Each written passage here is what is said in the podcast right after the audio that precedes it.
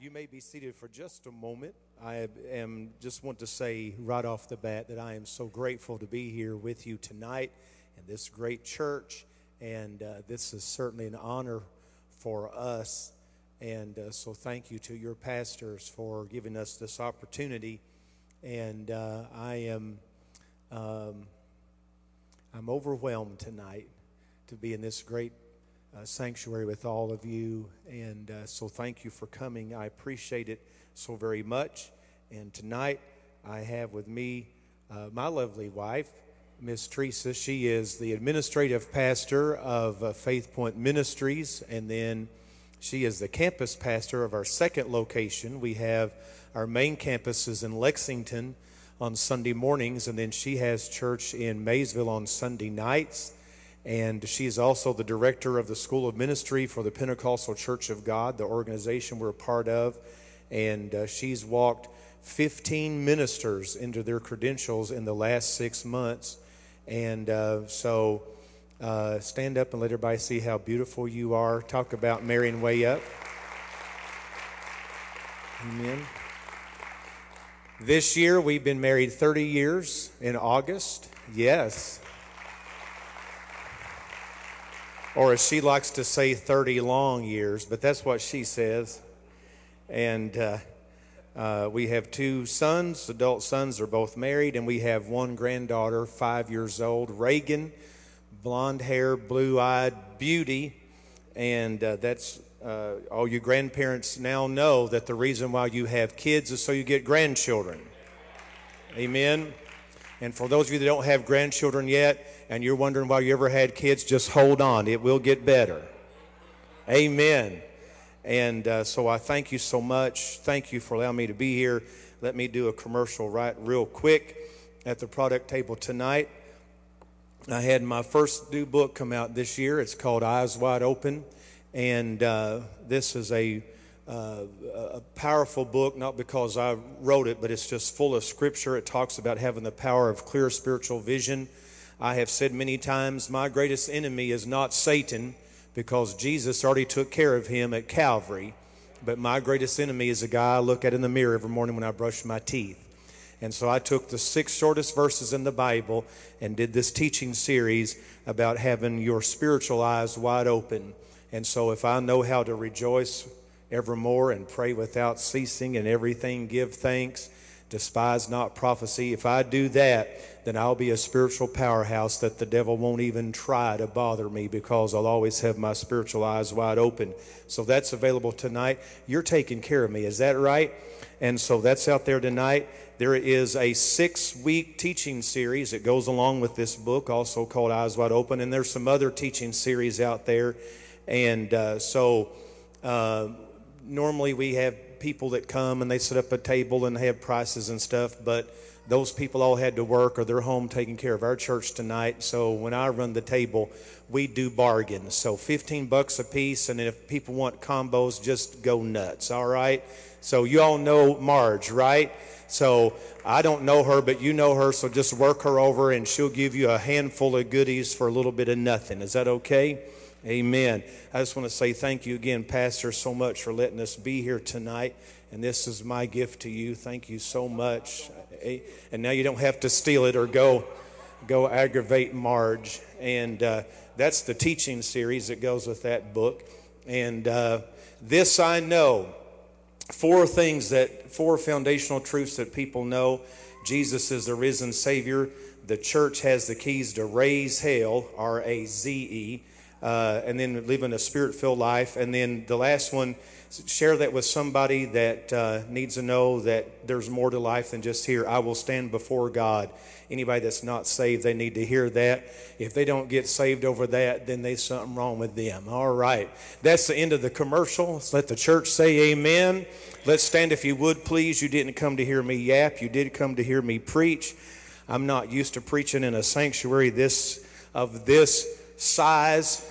We have 200 people in our church, and and uh, so uh, I'll be honest with you, I'm scared half to death right now. so Teresa's been trying to pump me up all the way up here, and I keep wanting to stop by the road and throw up, and she kept saying, You'll be all right. I'm a nervous wreck. So help me, Jesus. I'm so out of my element tonight. I am the least among you, but I have been praying. And I feel like I've got a word for tonight. I'm sorry. I'm an old sap. I'm sorry. I cried a good commercial, so. But I've been praying and I've been seeking God, and I believe I have a word tonight. And so I came to preach to you.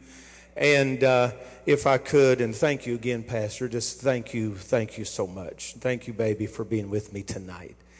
Um, let's go to Ecclesiastes chapter 8, verse 4 for the first verse of our text, and then we're going to go to John 11 for just a few minutes. I am not known to be long winded, I won't be before you very long. Ecclesiastes chapter 8 and verse number four, you've heard this before. The Bible says, Where the word of a king is, there is power. And who may say unto him, What doest thou? And if I could put that in the Terry Lewis version, let me say it like this Where the word of a king is, there's power. And who will say, What are you doing? All right, y'all got that? Now let's go all the way to the book of John, chapter 11, a very familiar story. I will go quickly. Everybody here probably knows the story of Lazarus being raised from the dead. So we'll go real quick. John 11 32, we'll go all the way to there. John 11 32. When Mary was come where Jesus was and saw him, she fell down at his feet, saying unto him, Lord, if you would have been here, my brother would not have died. When Jesus saw her weeping, and the Jews were weeping which came with her, he groaned in the spirit and was troubled, and he said, Where have you laid him? And they said unto him, Lord, come and see. And Jesus wept. And the Jews said, Behold, how he loved him. Some of them said, Could not this man which opened the blinded eyes have caused even this man should not have died? Jesus again groaned in himself, and he came to the grave. It was a cave, and a stone lay on it. And Jesus said, Take away the stone. And Martha, the sister of him that was dead, said, Lord, by this time he stinks, because he's been dead four days. Jesus said, Said not unto thee that if thou wouldst believe, you will see the glory of God. Then they took away the stone from the place where the dead was laid, and Jesus lifted up his eyes and said, Father, I thank you that you've heard me, and I know that you hear me always, but because of the people which stand by, I said it, that they may believe that you have sent me. And when he had thus spoken, he cried with a loud voice, Lazarus, come forth. And he that was dead came forth, bound hand and foot with grave clothes. His face was bound with a napkin. And Jesus said unto him, Loose him and let him go. Would you say amen to the word? Just remain standing for just a moment. Father, I just thank you tonight. I honor you for the privilege that I have to stand in this great pulpit. And uh, Lord, I need your help tonight. Would you just enable me to articulate what the Spirit would say? Let me not, let nothing come out of my mouth that is not ordained by the Holy Ghost. Let this be a night where our faith is elevated to a level that it has never been before. And I pray desperately for your help in this place. And we give you praise in Jesus' name. Let the church say amen. Now, before you're seated, uh, I, tonight I want to talk about where the word of a king is, God's glory is revealed. And, um, and then if I can just do a subtitle of that, mess of this, I think I'd like to say, uh, I want to talk about the devil is in the details. That's what I want to talk about tonight. Now, my wife is here. She will tell you that I am an audience participation preacher. And what that means is, is that the more you say amen and hallelujah and preach, brother, preach, the, the more excited I get. And when I get excited, I go fast. I talk fast. So at my church, they shout amen, hallelujah, high fives. They throw babies up in the air. They just go nuts. Not because I'm a great preacher. They're just trying to beat the Baptist or Cracker Barrel. That's what they do. And so I'm, man, I'm done in 20 minutes because I'm thinking I'm doing great. So before you're seated, look at your neighbor and say, help that brother preach. Here we go. Where the word of a king is, you may be seated. Where the word of a king is, God's glory is revealed. And I want to subtitle this, There's a Devil in the Details. And I am not the kind of guy that spends valuable pulpit time preaching on Satan. Uh, so take that term for what it is. Some of you older people have heard that the devil's in the details. And what that really means is this the devil in the details is an expression meaning that something seems simple at first until you start looking at the details and it be, look, then it becomes much more complicated than what you expected. And wherever my sound guy is, if you can give me some anointing on this monitor, I would appreciate that. Now, let, let me just give you a quote that I read a while back from a Jewish rabbi named Yehuda Berg. I probably messed up his name, I'm sorry. But he said this, and I quote Words are singularly the most powerful force available to humanity. We can choose to use this force constructively with words of encouragement or destructively with using words of despair. Words have energy and power with the ability to help, to heal, to hinder, to hurt, to harm, to humiliate, and to humble. End of quote. And here's my quote whether spoken by man or by God, nothing wields the power of a spoken word. Let the church say amen. Can I preach for just a couple of minutes? Jesus said, Take away the stone. Now, this follows a very, very peculiar action by Christ because he did not respond to Lazarus' need when he was sick. He did not respond when Lazarus died. He did not go to the funeral. And all of this is coming from a man that the Bible says in John 11 and 5 that Jesus loved Lazarus and Mary and Martha. But the Bible shows us here, and, and, and see, we know the whole story, so we know how this thing ends. But, but, but if we could just, uh, just move that for just a second, assuming that I don't know the whole story, then I would have to say one thing based on what we know to this point. Jesus was not moved by sympathy, but he was moved by the Holy Ghost. Amen. And when he did show up, Jesus gave an action command. And I submit to you that every faith moment has an action element in it. Now, why is that important to say? Because three times in the book of, uh, in, in, three times in the second chapter of James, the Bible says that faith without works is dead.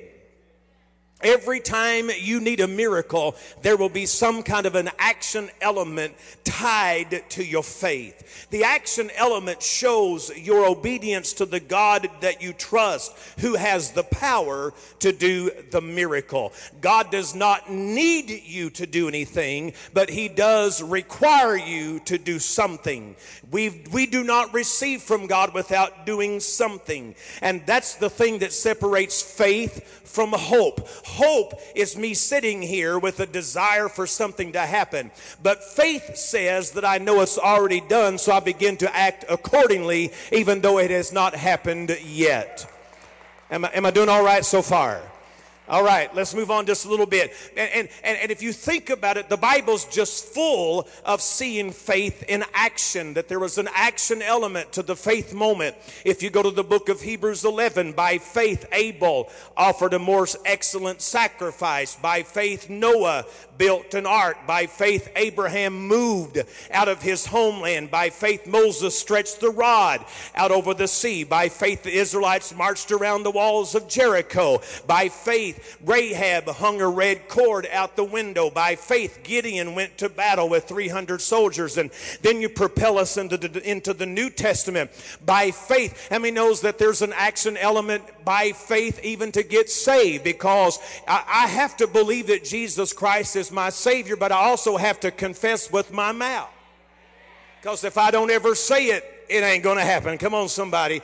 By faith, you know, we, we, we know that we are saved by grace through faith, but that's why we have water baptism because that water baptism is my action element that shows my belief in the death, burial, and resurrection. The baptism of the Holy Ghost, there's an action element to that because Acts 2 says that they be, that they spoke with tongues as the Spirit gave them the utterance. Come on, somebody. And so there's an action element to everything, there's an action element in faith because Jesus said that you have to speak to the mountain. I believe the mountain's got to go, but I've got to talk to that thing or it's going to stay there. Come on. Listen, oh, Pastor, I believe. Yeah, the Bible says devils believe, but it's when I begin to speak the word because there's nothing more that, that wields more power than the spoken word. Are y'all praying for me tonight? So when Jesus said, roll away the stone, there was an expectation of an action element, but that's not what happened because Martha said, oh no, honey, hold on just a minute. When Jesus said, roll away the stone, the, the disciples begin to back up. Are y'all looking at me weird now? Come on, it, it ain't going to get no better than this. So let's just have church, all right? This is the best you're going to get. I'm doing my best I can right now. Look at your neighbor and say, I told you to help that boy preach. When Jesus said, roll away the stone, the, the sister said, no, you can't do that because he's been dead four days. They understood that when you have a dead body in a in a cave in a desert environment that four days it's going to be kind of not pleasant in there. Come on, somebody. But see, the problem that we focus on here is that we are thinking about decomposition and we're thinking about the odor and we're thinking about the fact that he's been dead four days. Now, I know if a heart stops beating for a minute or five minutes, that person could come back to life because I've watched too many hospital shows on television. I know they bring him back before the next commercial break. Y'all not in this church with me, but after four days, I just don't know how it's going to happen. Well, that's what I want to talk about for just a few moments tonight is the devil is in the details. We're busy trying to think, how's it going to happen after four days of no heart beating and four days of blood not moving and four days of no oxygen and four days that the body is decomposing and four days of odor. And Jesus never stopped for one moment to say, I don't know how we're going to put back a body that's been dead for four days. Jesus just walked up and said, I am the resurrection and the truth and the life. Now roll away that stone. Lazarus, get out of there. Am I doing all right so far? Can I go on for just a moment? Jesus said in John 14 and 12, Verily, verily, I say unto you, he that believes on me, the works that I do shall he do also, and greater works than these shall he do, because I go unto my Father. The phrase greater works than comes from a Greek word meson, meaning larger, greater, and more. I don't know what's bigger or more than raising a guy from the dead after four days, but that's what Jesus said. Come on, somebody. That's what he said. So if I begin to think about that, that's where we get hung up in the I don't know how this is going to happen because our natural mind loves to process the details. And that's where the devil loves to operate is in the details. Do, do I have any real people in here? I don't know about you, but about two o'clock in the morning is when my brain starts going into warp overdrive, trying to figure out how we're going to do this, how we're going to work work this out. How are we going to pay for this? What's going to happen right here? Come on, somebody. So when we, if, if we begin to cut out the details, then what we can then say is, is I don't know how we're going to do that. And the truth of the matter is, is you can't do that. It's my job to speak the word. It's his job to perform what he said that he would do. Oh, I feel like preaching up in here now. The foundation of every action element is speaking the word. Your job is to speak it and believe it and to say so. It's His job to make it come to pass any obedient act in that faith element will be brought to your attention by the Holy Ghost. Whatever He tells you to do, you just do it and then stand back uh, and watch the glory revealed uh, in that place. Clap your hands and give Him praise in this church. I know I'm probably blowing somebody's wig off right now, but if you could put me some anointing right here on this monitor, I'd appreciate it. Now, if you go back to the text, verse number 39, the word said, roll away the stone. The details said, he stinks. But Jesus said in verse 40, if you believe, you will see the glory of God. If you believe, you'll see the glory. Am I preaching all right? I feel like preaching right now. Verse 41 says that they obeyed. See, there is a promised result to every act of obedience by faith. They obeyed. Verse 41, they rolled away the stone. Verse 42, Jesus prayed the prayer of faith, which came straight out of Mark 11 24, which is on your wife's desk. Whatsoever things you desire, believe that whatsoever things you desire, when you pray, believe that you receive them and you shall have them. The difference between believing and receiving and just making pronouncements of hope expect, and, and just and, and just hoping that something's going to happen lies in this one thing. You have to pray. There has to be an open line of communication. There's a whole chapter in my book. There's a commercial. There's a whole chapter in my book about an open line of communication. Jesus prayed. If Jesus prayed, big boy, I know I have to pray. Come on. Jesus prayed before he told Lazarus to get up. And, and all of this about name it and claim it, I believe in that. Blab it and grab it, I believe in that too. But if there's not a prayer element where I have an open line of communication between me and God to where my spirit man is sensitive to the leadership and the voice of the Holy Ghost, I promise you, I will not see the promises of God. Come on and help me preach somebody.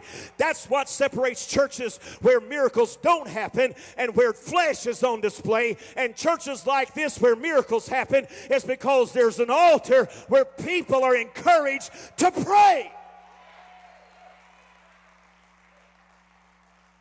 Is this all right? Is this all right? Pray. Pray without ceasing. Pray. Pray. Pray when you feel like it. Pray when you don't feel like it. As a matter of fact, when you don't feel like it, that's when you really need to pray the most preaching to somebody right now. I don't feel like praying. That's when you really need to pray. I don't feel like going to church. That's when you better get here. I don't feel like worshiping God tonight. That's when you do the sacrifice of praise. Jesus didn't feel like going to the cross, but he did. Jesus didn't feel like spending a night in the Garden of Gethsemane, but he did because he understood in that moment as the Spirit drew him to that place that it was more important to listen to the voice of God than to listen to the desires of flesh. And that's where you learn to pray because prayer is what deals with that situation in our life. I got to go on. Is it time to go yet? That was your chance. Pray.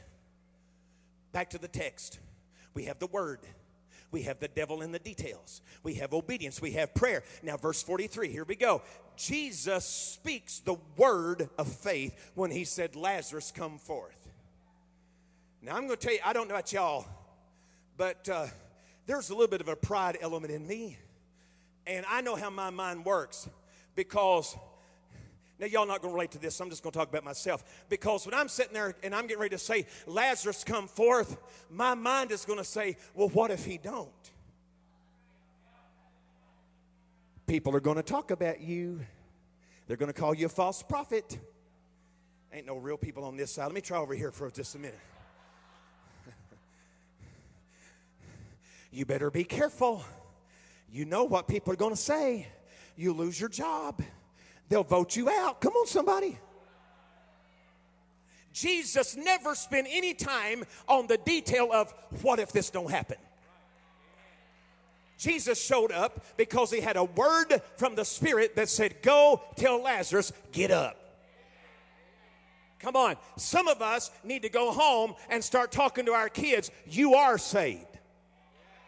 I know they've been drinking. I know they've been running around. I know they've been smoking dope, but that's not what God promised me. God promised me if I would bring up my children in the way they should go, when they get old, they won't depart from it. So I just need to speak a thing.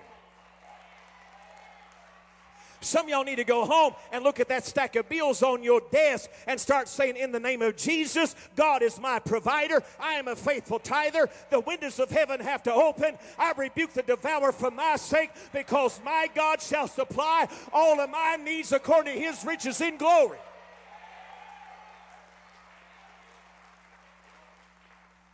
How are you going to pay those bills? You don't even have a job right now because you speak a thing. Look at your neighbor and say, Speak a thing. No, I didn't say speak a thing. That's three words. I said one word speak a thing. Put an A in at the end. Act like you're from Kentucky, like I am. Speak a thing.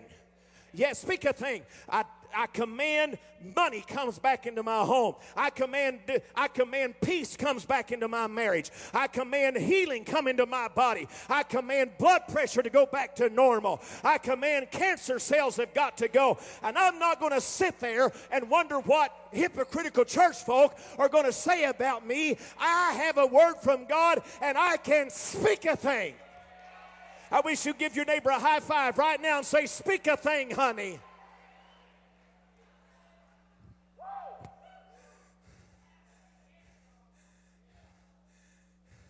The glory, I gotta move on. Am I doing all right, honey? Is this okay?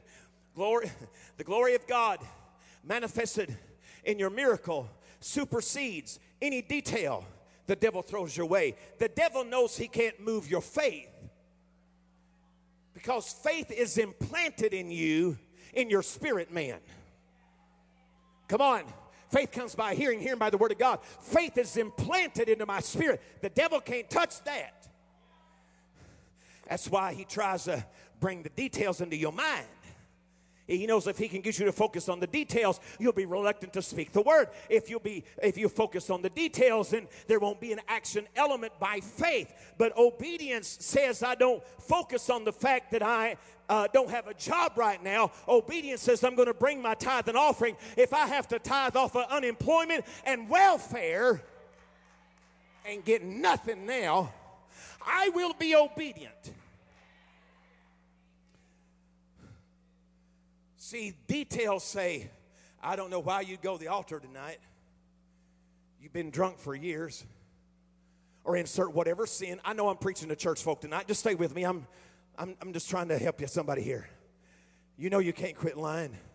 You know you can't quit running around. You know you can't quit using drugs. You know you can't quit drinking. You know you've been in detox. You've been in jail. You know this. You know that. And the mind gets focused on the details. But see, the faith says if I come to the altar, and I confess with my mouth, Romans 10, and I confess with my mouth the Lord Jesus and believe in my heart that God raised Jesus from the dead, I shall be saved. I don't care how many times you've been in detox. When the Lord saves you, it'll change your life.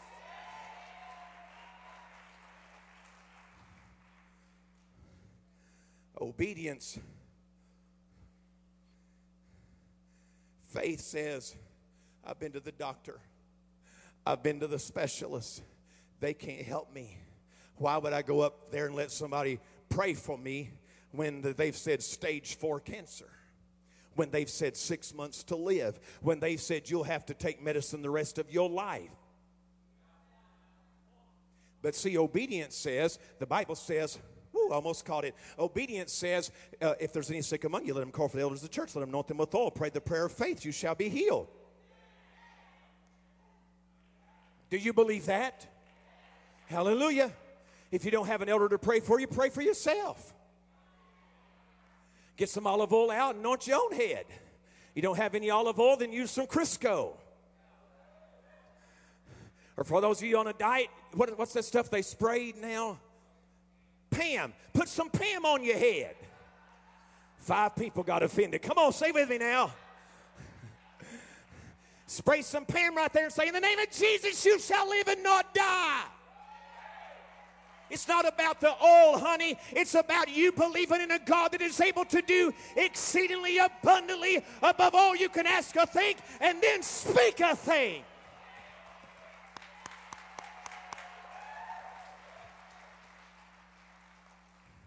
I feel like I'm at home. I'm sorry. When Jesus came to the tomb of Lazarus, got to got to got to class this up a little bit. When Jesus came to the tomb of Lazarus, he never said things like, "Well, how did he die? Did he go easy? Did he pass peaceful?" I ain't getting no help. I'm sorry, Pastor. I'm sorry. I'm sorry. Come on. Come on. Did y'all have enough money for the funeral? Do we need to take up an offering? Who made them chicken and dumplings, honey? Them was good. He didn't have any discussion like that. Jesus walked up and said, Where's he at? Is this making sense? Am I making sense? He didn't spend any time talking about the details of Lazarus' death. He simply walked up and said, Where is he? And we've got some church folk that are offended here because Sister Martha, Mary, walks up and said, If you'd have been here, he wouldn't have died. Now, I know you can't read that in King James, so I'm just bringing it real right now because I've been pastoring for 30 years. I know how church folk are. Ain't no church folk in here. I'm, I'm talking about people in Lexington, all right? Are y'all with me? I'm not talking about anybody in Ohio because all y'all sanctified. I'm talking about them hypocrites in Lexington. If you'd have been here, he wouldn't have died. And by the way, I'm changing churches. You can't come to my brother's funeral, then don't be expecting no more tithe from me. I tithe all the time. No, you don't, but that's a whole other thing. Anyway, not unless you live on $50 a week, you don't tithe, but that's beside the point. But she comes, she's ready, brother. If you'd have been here, my brother would not have died. Where's he at? And he goes over, and he does have compassion. He weeps. He is sorrowful for the situation, but he never gets hung up on the details. He spends no time conversing with them except to say one thing. He said, Let me tell you something, sis. I have already told you, if you believe, you will see the glory of God. The next time somebody tries to come along in your life and try to get you to discuss all the details about it, how are we going to do it? How are we going to afford it? How are we going to make it? How's this going to work out? All you need to say, if you'll just believe the word, God will reveal himself. God will reveal himself in this situation. And Jesus said, Roll away the stone. Disciples are holding their nose. Sisters are saying, Hold on, hold on, hold on. And Jesus said, Get the stone out of the way. And then Jesus said, Lazarus, come forth. That's been dramatized a hundred times by a hundred great preachers, and I'm not one of them, and I'm not going to waste your time with it. Jesus simply said, Lazarus, come forth. And he did. And Jesus did not expect anything else but that. Am I doing all right? Can I have four more minutes? Give or take. Now that's not really four minutes. That's like suggested retail price. It's just, it's just something to go by. All right. Now, I, I'm I'm getting there. Now, we find ourselves in the position of trying to figure it out, trying to work it out, trying to straighten it out, trying to fight it out trying to whatever it out. And really, all of that is an exercise in unbelief. Come on.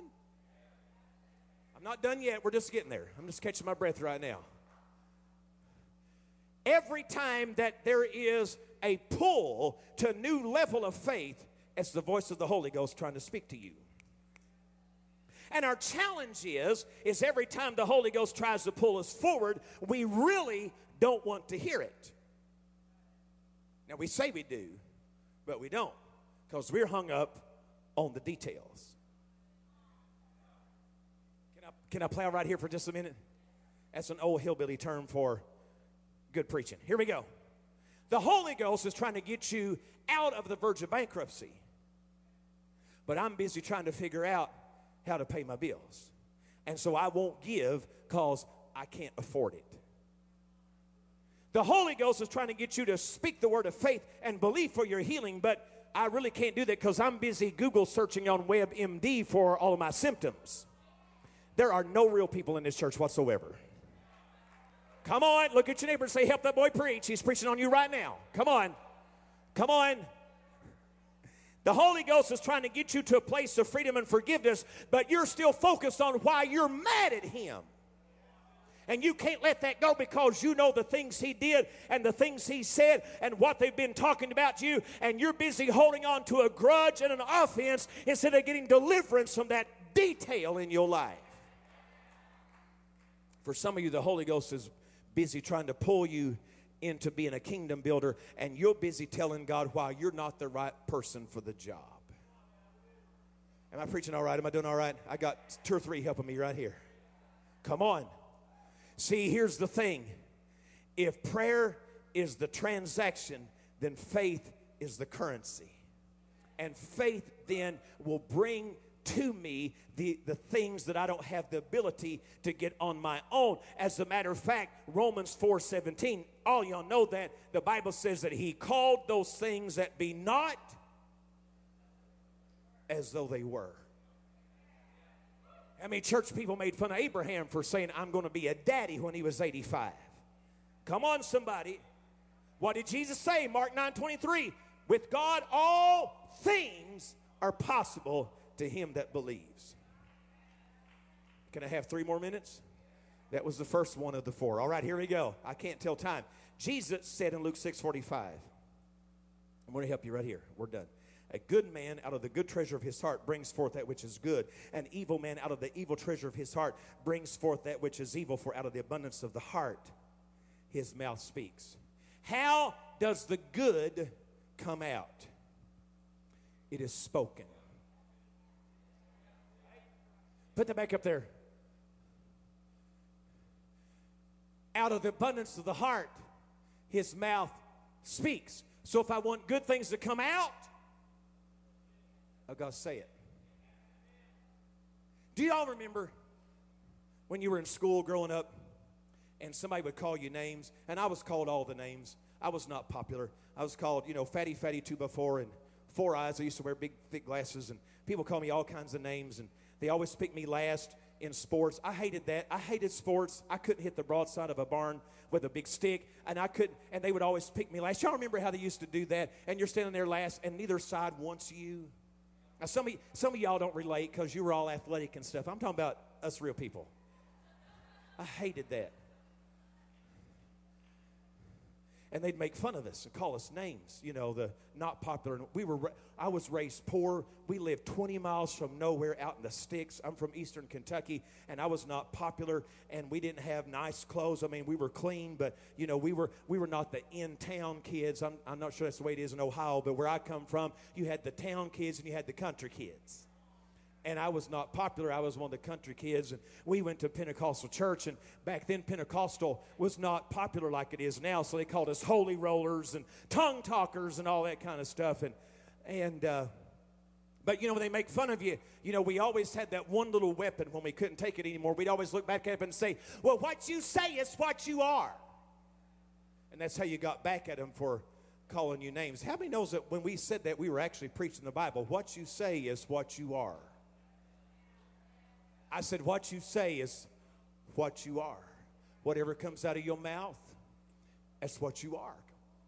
When you say, I am blessed, you're blessed. When you say, I am healed, then you are healed. When you say, I am rich, then you, come on now. Hallelujah. Let the, let the weak say, I'm strong.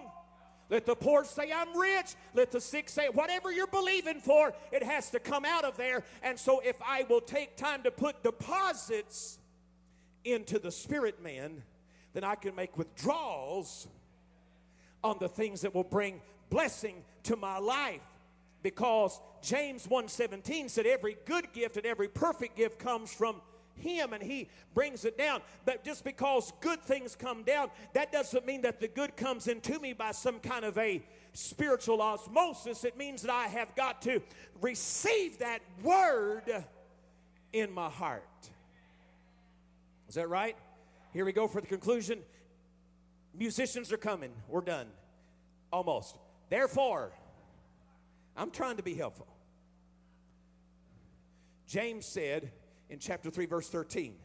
Who is a wise man and endued with knowledge among you? Let him show out of a good conversation his works with meekness of wisdom.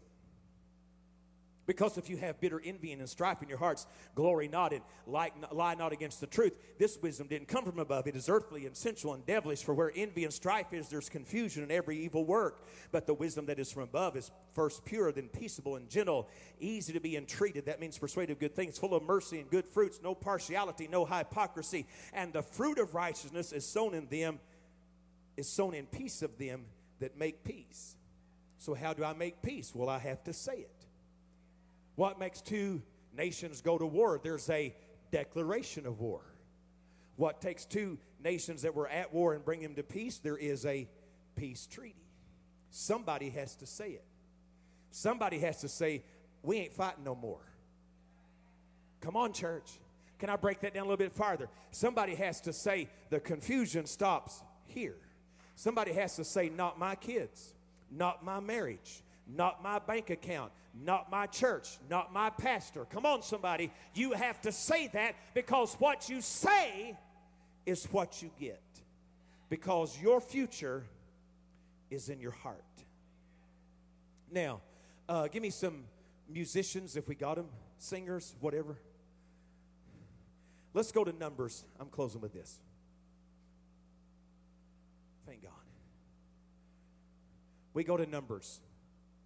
And the Bible says 12 spies, y'all know this, 12 spies go check out the land. And they come back after they've been spying out the land, and they're in front of Moses and Aaron, all the congregation. And they showed them the fruit of the land one pot of green seedless grapes carried by two men. It was just wonderful. And the Bible says that they said, Oh, it's just wonderful. It's a land flowing with milk and honey. The fruit is amazing. It's beautiful. It even smells good. It's just great. But, got one little detail here. Somebody say details. Got one little detail here. There's a bunch of giants over there, and we look like grasshoppers. And the people were all excited, doing their Holy Ghost dance, praising God. Woo, it's going to be great until they brought out the details, and they're like, oh, man. We came all this way, and then we can't go. And Joshua and Caleb said, hold it, hold it, hold on a minute. We can go because God said it's ours. Hello? Right? Caleb stilled the people and said, Shh, y'all be quiet. We are well able to go and take it. We are well able to possess it. We're well able to overcome it.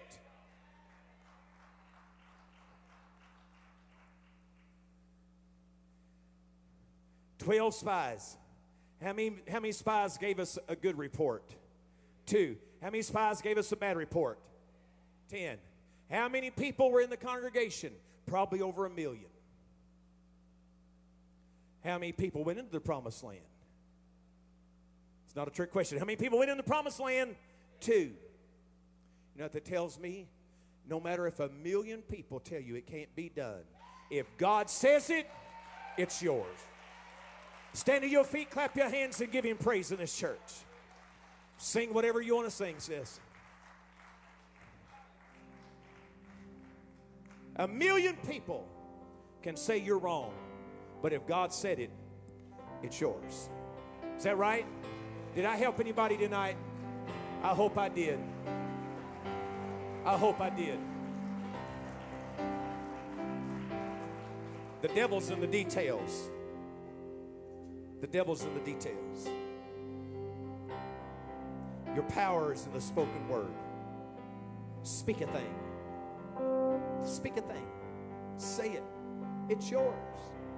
He's done promised it to you. Amen. I know this was a simple message tonight, and I wish I could have impressed you with my elaborate ability to, to stand in the pulpit. But I feel like I've obeyed God. That's all I can do. I feel like I brought a word. Say it. Where the word of a king is, there is revealed glory. What is it that God has said about your situation?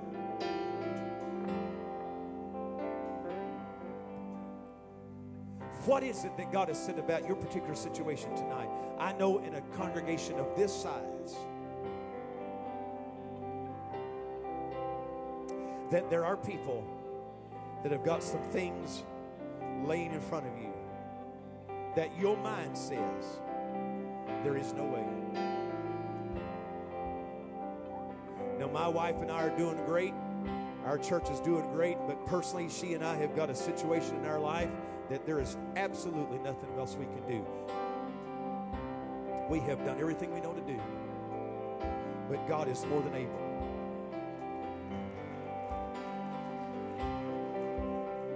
And I would have to tell you the circumstance, and I would not because it's personal about our family. But our mind, our minds would say, There's nothing you can do. But with God, all things are possible. So we will continue to speak the word.